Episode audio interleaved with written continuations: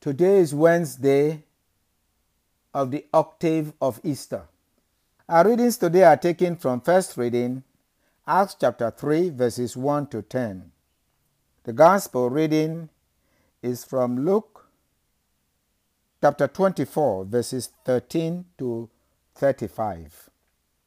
My brothers and sisters, to understand the readings of Easter in its chronological order, we have to know that the gospel comes first before the Acts of the Apostles. The main message from today's readings is a message of faith. Be bold in your faith. In the gospel reading of today, we know that when Jesus was killed, they wanted to put out Christianity from the Jewish culture entirely. The soldiers who were placed to guard the tomb were the first witnesses of the resurrection, but they were bribed by the scribes and Pharisees and the elders to change their narrative to say that while they were sleeping on duty, the disciples came to steal the body of Jesus.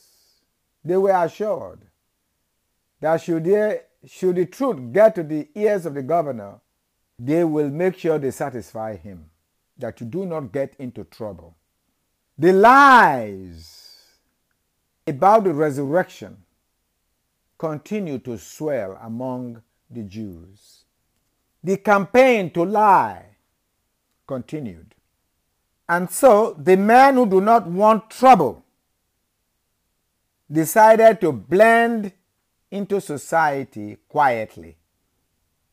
So they were running as far as they could away from Jerusalem. Nobody trusted anybody. Everybody was careful about any mention of the resurrection because they did not have that faith in the resurrection. However, the disciples were encouraged.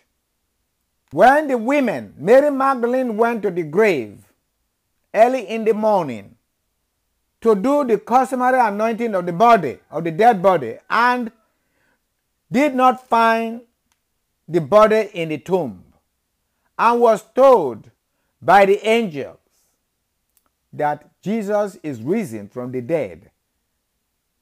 And he should go and tell the disciples to meet him up in Galilee. The men went to verify. They verified that the tomb was empty. But of Jesus, they did not see. Therefore, they did not believe.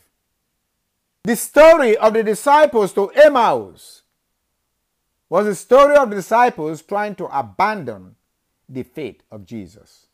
And Jesus, in his risen, in his resurrection, in his risen self, continues to rally and counter the lies being spread about the resurrection. Jesus gave us an example of a bold faith, what it means to have the boldness of faith. As he joined the company of the disciples, of his disciples who were running away from the truth.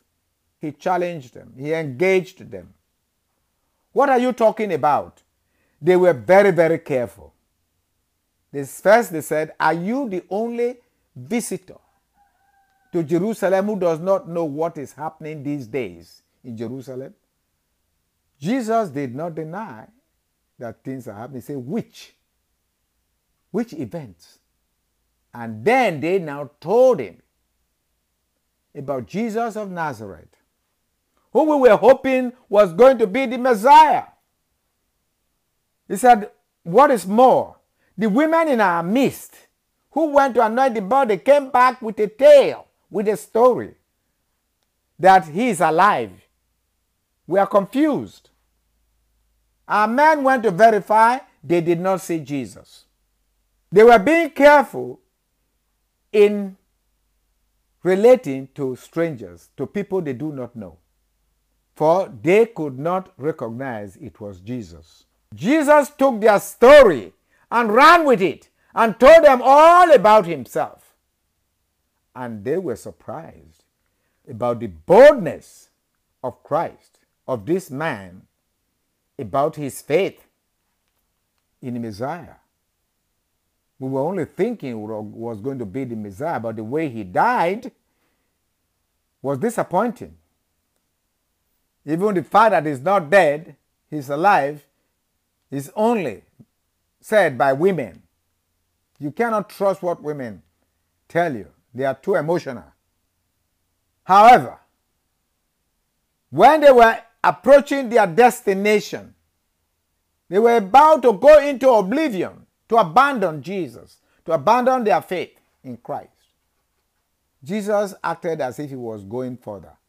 But based on his boldness in witnessing to, the, to Christ, they persuaded him to stay with them. Of course, Christ stayed with them. That was his mission to bring them back to the faith, to restore their faith in him. Now they recognize him at the breaking of the bread. When he took over and said the blessing, broke the bread, then their eyes were closed. This is him! This is Christ! And he vanished. They did not reach Emmaus.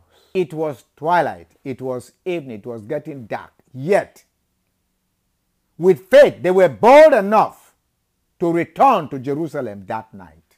And they met the eleven, relaying their own story that Christ was risen, he is alive, he is not dead. And they joined their own story too and told them how they recognized him at the breaking of the bread. In the first reading of today, now, this is after Pentecost. On the day of Pentecost, they have received the Holy Spirit. Now they were bold. They had the boldness of faith. Jesus has appeared to many of them. He has directed them to wait for the coming of the Holy Spirit that will empower them to bear witness. In the first reading of today, we hear how Peter and John were going into the temple to do what they were now used to doing, to profess their faith and to talk about Jesus. And they met a cripple, a man who was crippled from birth, at the, and was begging at the beautiful gate. As they were entering, the man looked up to them asking for something. And Peter looked at him and felt empowered and bold in his faith.